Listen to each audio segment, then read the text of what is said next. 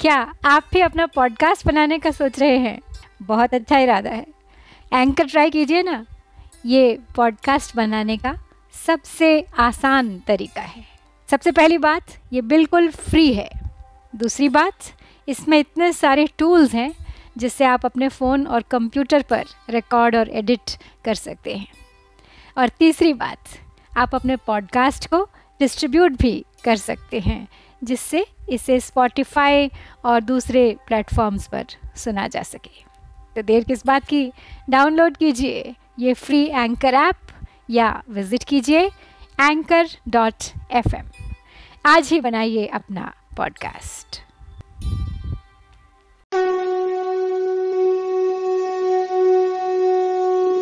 जय श्री कृष्ण।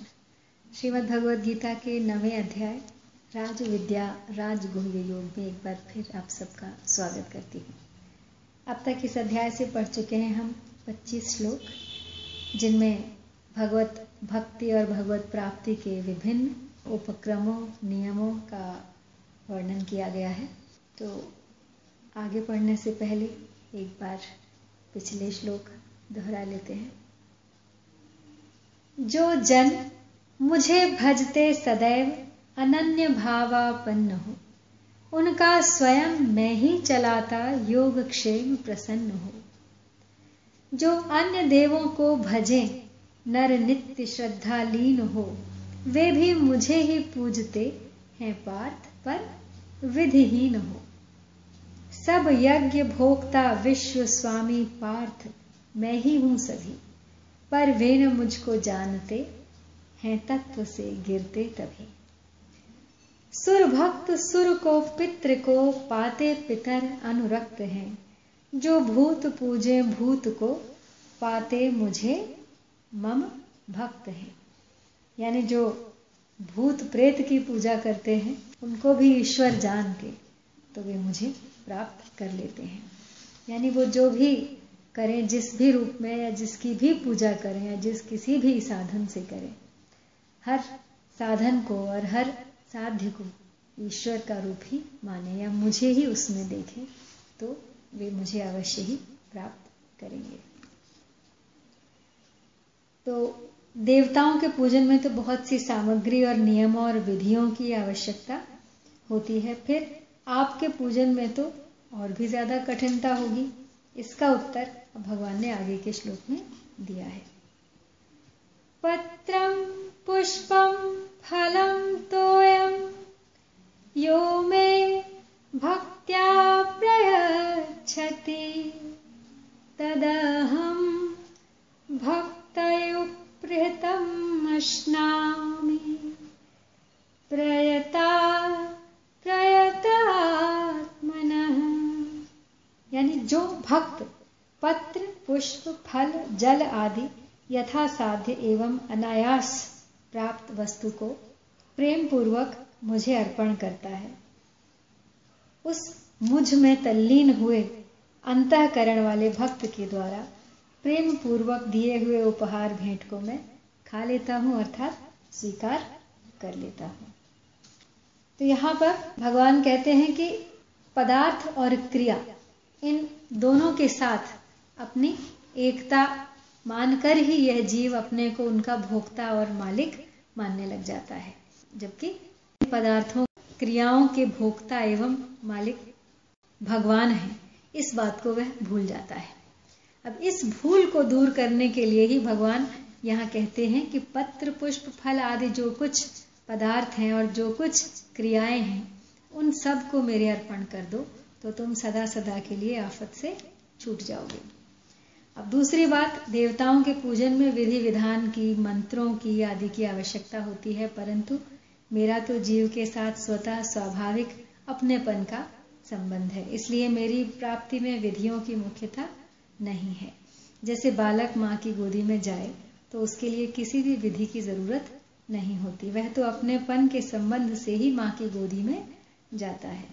ऐसे ही मेरी प्राप्ति के लिए विधि मंत्र आदि की आवश्यकता नहीं है। केवल अपने पन के दृढ़ भाव की ही आवश्यकता है। परिशिष्ट भाव यहाँ पर यही है कि देवताओं की उपासना में तो अनेक नियमों का पालन करना पड़ता है, परंतु मेरी उपासना में कोई नियम नहीं। भगवान की उपासना में प्रेम की, अपनेपन की प्रधानता है, विधि की नहीं। भक्त्या प्रयच्छति, भक्त्य उपहृतम। जैसे भोला बालक जो कुछ हाथ में आए, उसको मुँह में डाल लेता है। ऐसे ही भोले भक्त भगवान को जो भी अर्पण करते हैं, उसको भगवान भी भोले बनकर खा लेते हैं। ये यथा माम प्रपद्यंते तांस तथैव भजाम्य हम यानी जैसे विदुरानी ने केले का छिलका दिया तो भगवान ने उसको भी खा लिया। तो भक्त्या प्रयच्छति का तात्पर्य है कि भक्त वस्तु को प्रेम पूर्वक भगवान के अर्पण करता है, किसी कामना से नहीं। देवताओं की उपासना में तो वस्तु विशेष की आवश्यकता होती है, पर भगवान की उपासना में वस्तु विशेष की आवश्यकता नहीं, प्रेम की आवश्यकता है। तो अब संसार मात्र के दो रूप हैं, पदार्थ और क्रिया। इसमें आसक्ति होने से ये दोनों ही पतन करने वाले होते हैं। अतः पदार्थ अर्पण करने की बात पूर्व श्लोक में कह दी, अब आगे के श्लोक में क्रिया अर्पण करने की बात कही गई है। यत्करोषि यदष्टासि, यज्जुहोषि ददासि यत्, यत्तपस्यसि कौन्तेय, तत्कुरुष्व मदर्पणम। यानी हे कुंती पुत्र, तू जो कुछ है, जो कुछ करता है, जो कुछ भोजन करता है, जो कुछ यज्ञ करता है जो कुछ दान देता है और जो कुछ तप करता है, वह सब मुझे अर्पण कर दे। आदर पूर्वक देना और उसी की वस्तु उसी को देना अर्पण कहलाता है।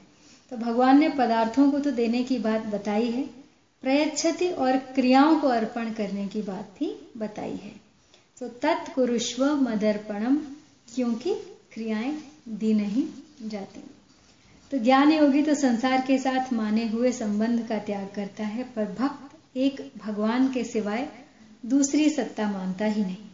दूसरे शब्दों में, ज्ञान योगी मैं और मेरा का त्याग करता है तथा भक्त तू और तेरा को स्वीकार करता है। इसलिए ज्ञान योगी पदार्थ और क्रिया का त्याग करता है तथा भक्त पदार्थ और क्रिया को भगवान के अर्पण कर देता है। अर्थात उनको अपना न मानकर भगवान का और भगवत स्वरूप मानता है। तो अब जिस वस्तु में मनुष्य की सत्यत्व एवं महत्व बुद्धि होती है, उसको मिथ्या समझकर यूँ ही त्याग देने की अपेक्षा किसी व्यक्ति के अर्पण कर देना, उसकी सेवा में लगा देना सुगम पड़ता है।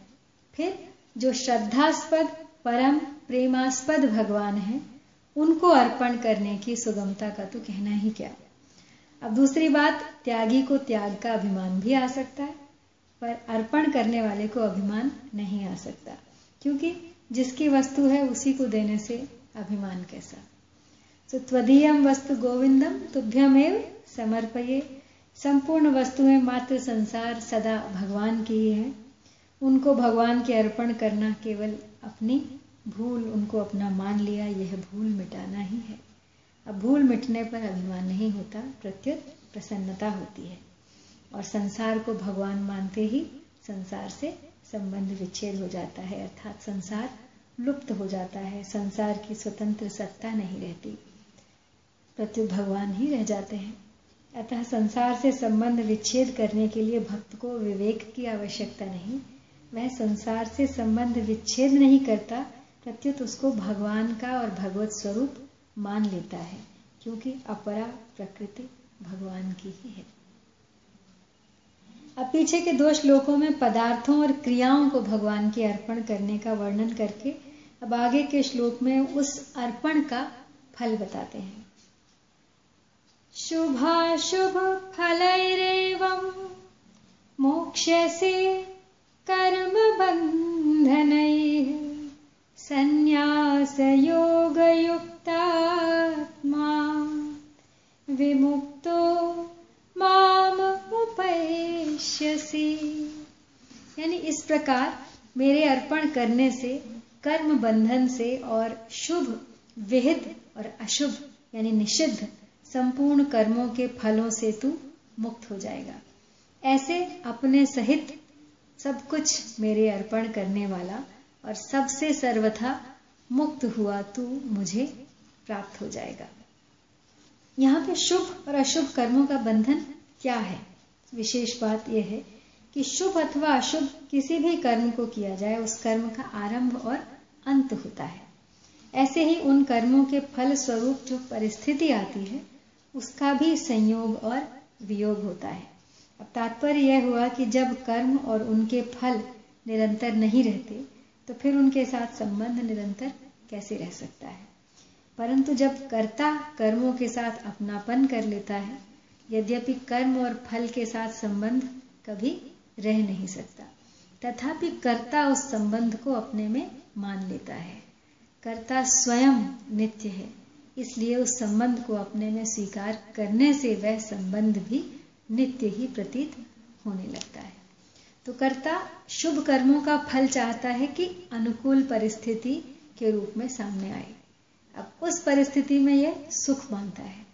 जब तक इस सुख की चाहना रहती है, तब तक वह दुख से बच नहीं सकता। कारण कि सुख के आदि में और अंत में दुख ही रहता है, तथा सुख से भी प्रतिक्षण स्वाभाविक वियोग होता ही रहता है। तो जिसके वियोग को यह प्राणी नहीं चाहता, उसका वियोग तो हो ही जाता है। यह नियम है। और तात्पर्य यह हुआ कि सुख की इच्छा को यह नहीं छोड़ता और दुख इसे नहीं छोड़ता। तो तो परिशिष्ट भाव यही है कि भगवान ने यांति मध्याजिनो अपि माम। ये जो, से जो बात कहनी आरंभ की थी, उसी का उपसंहार करते हुए कहते हैं कि संपूर्ण क्रियाओं और पदार्थों को अपने सहित मुझे अर्पण करने से तू कर्म बंधन से तथा शुभ अशुभ दोनों कर्मों के फलों से मुक्त होकर मुझे प्राप्त हो जाएगा। तो कर्म भी शुभ अशुभ होते हैं और फल भी शुभ अशुभ होता है। भगवान के अर्पण करने से संसार का संबंध गुण संग नहीं रहता, केवल भगवान का संबंध रह जाता है। ममय वांशो जीवलोके जीव भूत सनातन। अब जो अपना नहीं है, उसको अपना मानना, बंधन के सिवाय कुछ नहीं है। और अपना मानने से वस्तु तो रहती नहीं, केवल बंधन रह जाता है। तो भक्त का किसी भी वस्तु, व्यक्ति और क्रिया में अपनापन न रहने से वह विमुक्त हो जाता है। अब यहाँ समर्पण योग को संन्यास योग नाम से कहा गया है।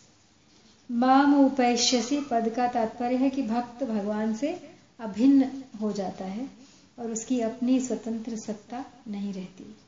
ज्ञानी त्वात्मैव ते मतम। इसी को प्रेमाद्वैत भी कहा गया है। तो अब एक शंका होती है कि भगवान के समर्पित जो होते हैं, उनको तो भगवान मुक्त कर देते हैं।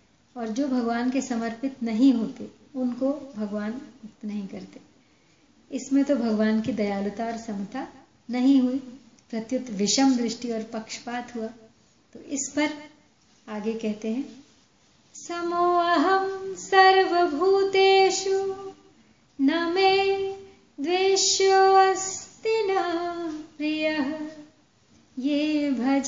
तु माँ भक्त्या। मयि ते तेषु चाप्यहम्। यानी मैं संपूर्ण प्राणियों में समान हूँ। उन प्राणियों में न तो कोई मेरा द्वेषी है और न कोई प्रिय है, परंतु जो प्रेम पूर्वक मेरा भजन करते हैं, वे मुझमें हैं और मैं भी उनमें तो यहाँ पे इस श्लोक के दो विभाग हैं। पूर्वार्ध में तो भजन न करने वालों का वर्णन है और उत्तरार्ध में भजन करने वालों का वर्णन है। तो यहाँ प्रिय शब्द को राग का वाचक ही मानना चाहिए क्योंकि प्राणी मात्र पर भगवान की समान रीति से प्रियता है। सब मम प्रिय, सब मम उपजाए। अतः भगवान इसका निषेध कैसे कर सकते हैं? अब दूसरी बात है द्वेष्य शब्द के साथ राग। शब्द ठीक बैठ सकता है क्योंकि राग और द्वेष, यह द्वंद्व है। और इसी द्वंद्व का यहाँ पर निषेध किया गया है। तो तात्पर्य यह है समोहम सर्वभूतेषु, यानी जीव भगवान को अपनी क्रियाएँ और पदार्थ अर्पण करे अथवा न करे परंतु भगवान को कुछ फ़र्क नहीं पड़ता। वे तो सदा समान ही रहते हैं। किसी वर्ण विशेष, आश्रम विशेष, जाति विशेष, कर्म विशेष, योग्यता विशेष का भी भगवान पर कोई असर नहीं पड़ता। अतः प्रत्येक वर्ण, आश्रम, जाति आदि का मनुष्य उनके सम्मुख हो सकता है, उनका भक्त हो सकता है और उन्हें प्राप्त कर सकता है। तो भगवान की दृष्टि में भगवान के सिवाय दूसरा कोई है ही नहीं। फिर उनके द्वेष और प्रेम का विषय दूसरा कैसे हो सकता है? जीव ही शुभाशुभ कर्म और उनके फल से राग द्वेष करके संसार में बच जाता है और राग द्वेष का त्याग करके मुक्त हो जाता है। इसलिए बंधन और मुक्ति जीव की ही होती है, भगवान की नहीं। विषमता जीव करता है, भगवान नहीं। तो भगवान तो ज्यों के त्यों ही रहते हैं।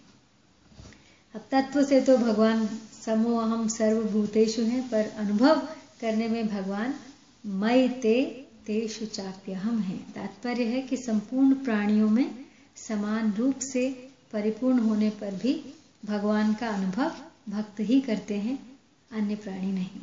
वास्तव में अनुभव करने की शक्ति भी भगवान से ही प्राप्त होती है।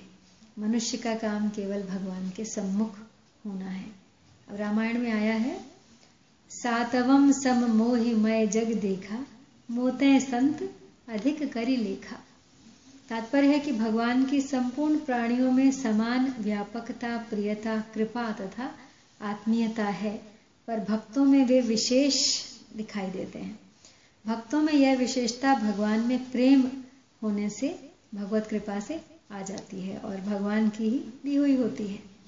तब भक्तों की भगवान में जैसी तल्लीनता, प्रियता होती है वैसी दूसरों की नहीं होती। इसलिए भगवान भी भक्त, भगवान की भी भक्तों में ही प्रियता होती है।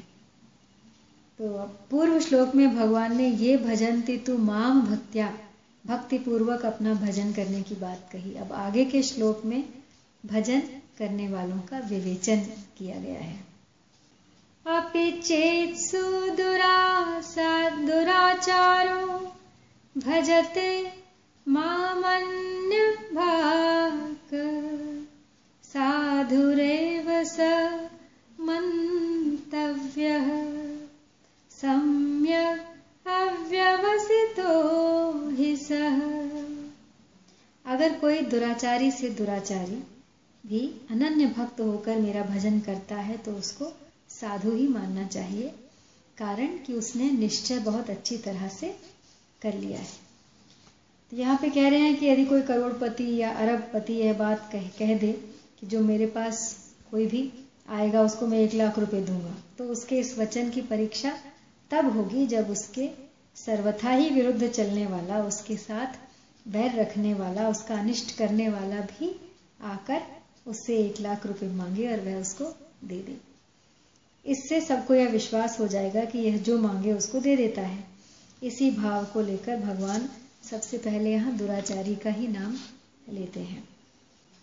तो तात्पर्य भगवान का यही है कि कोई भी मेरी भक्ति करे, सदाचारी या दुराचारी, उनको आपस रास्ते पे आने का वो पूरा पूरा मौका देते हैं और बार बार देते रहते हैं। ज्ञान योग और कर्म योग में बुद्धि की प्रधानता रहती है। इसलिए ज्ञान योगी और कर्म योगी की बुद्धि व्यवस्थित होती है। व्यवसायत्मिका बुद्धि, हमने पहले भी इसका ज़िक्र किया है। परंतु भक्ति योग में स्वयं की प्रधानता रहती है, इसलिए भक्त स्वयं व्यवस्थित होता है।